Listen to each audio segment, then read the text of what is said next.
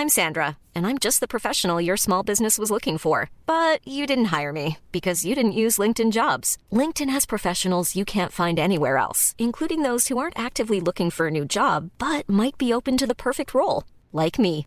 In a given month, over 70% of LinkedIn users don't visit other leading job sites. So if you're not looking on LinkedIn, you'll miss out on great candidates like Sandra. Start hiring professionals like a professional. Post your free job on linkedin.com/people today.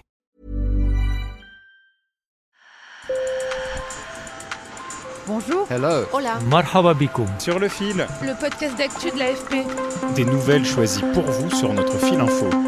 Aujourd'hui, on vous raconte une histoire qui a tout juste 100 ans. Une histoire d'amitié entre deux pionnières dont on n'entend pas souvent parler, mais qui fut déterminante pour la recherche sur les traitements contre le cancer. Si l'immense chercheuse Marie Curie a pu poursuivre ses recherches sur le radium, c'est grâce à une journaliste américaine, Marie Melonnet. Une histoire racontée par Lucie Aubourg et Sarah Lou Lepers, avec Agnès Bunn sur le terrain. Sur le fil. À la fin du 19e siècle, Marie Curie et son mari, Pierre, découvrent deux nouveaux éléments, le polonium et le radium.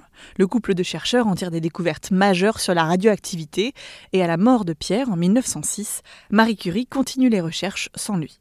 Sauf qu'au bout d'un moment, pour continuer, il lui faut du radium. Et le radium, ça coûte cher. Or, comme l'explique Lucie Aubourg du bureau de l'AFP à Washington, Marie Curie n'a pas les moyens de payer ne serait-ce qu'un seul gramme de radium.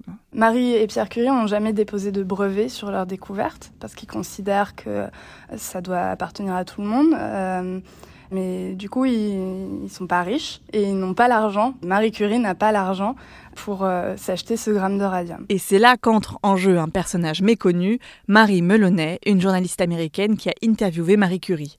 C'est son arrière-arrière-petite-fille, Sean Melonnet Harrison, qui raconte comment elle est entrée dans la vie de Marie Curie, chercheuse mondialement reconnue et déjà titulaire de deux prix Nobel. En temps normal, Marie Curie n'acceptait pas les interviews, mais elle a accepté celle-ci. En voyant les conditions de travail de Marie Curie et son manque de ressources, Marie Melonnet lui a demandé ce qui manquait le plus à son laboratoire, et elle a répondu un gramme de radium. Et donc, Marie Melonnet lui a promis qu'elle lèverait des fonds aux États-Unis pour le lui acheter. Et Marie Melonnet tient parole. Et donc la journaliste, Marie Melonnet, décide d'organiser une levée de fonds. Donc elle crée le Marie Curie Radium Fund pour euh, récolter de l'argent euh, auprès des femmes américaines. Et donc elle réussit à récolter auprès majoritairement de femmes, elle réussit à collecter environ 150 000 dollars. Et 100 000 dollars vont être utilisés pour acheter le fameux gramme de radium. La journaliste américaine Marie Melonnet invite alors Marie Curie aux États-Unis pour lui offrir le précieux radium. La chercheuse embarque avec ses deux filles, Irène et Eve, à bord d'un paquebot à Cherbourg, direction New York. C'était il y a 100 ans. Et donc ensuite, elle débarque euh, en mai 1921 à New York. Elle reste euh, aux États-Unis six semaines et demie.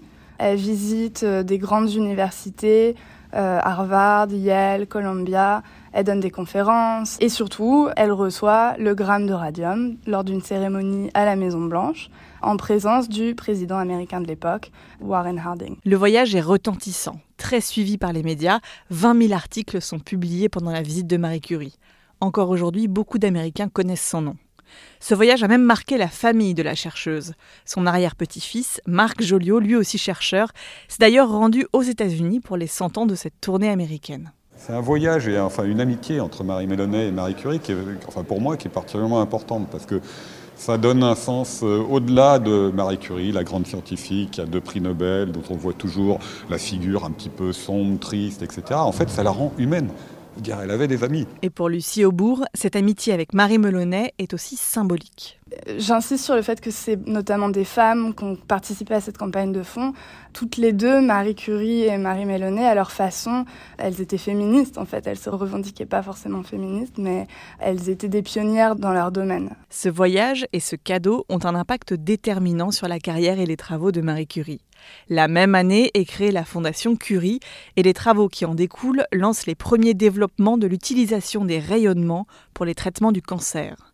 Mais le gramme de radium ne sert pas qu'à Marie Curie. En fait, le gramme de radium a notamment servi à sa fille, Irène, qui est aussi une grande scientifique et qui a aussi reçu un prix Nobel euh, pour ses découvertes. Sa fille Irène, en fait, elle a inventé la radioactivité artificielle. Et en fait, la radioactivité artificielle, c'est ce qu'on utilise maintenant pour traiter les cancers, pour les radiothérapies. Sur le fil, c'est fini pour aujourd'hui. À demain pour un prochain épisode. Bonne journée.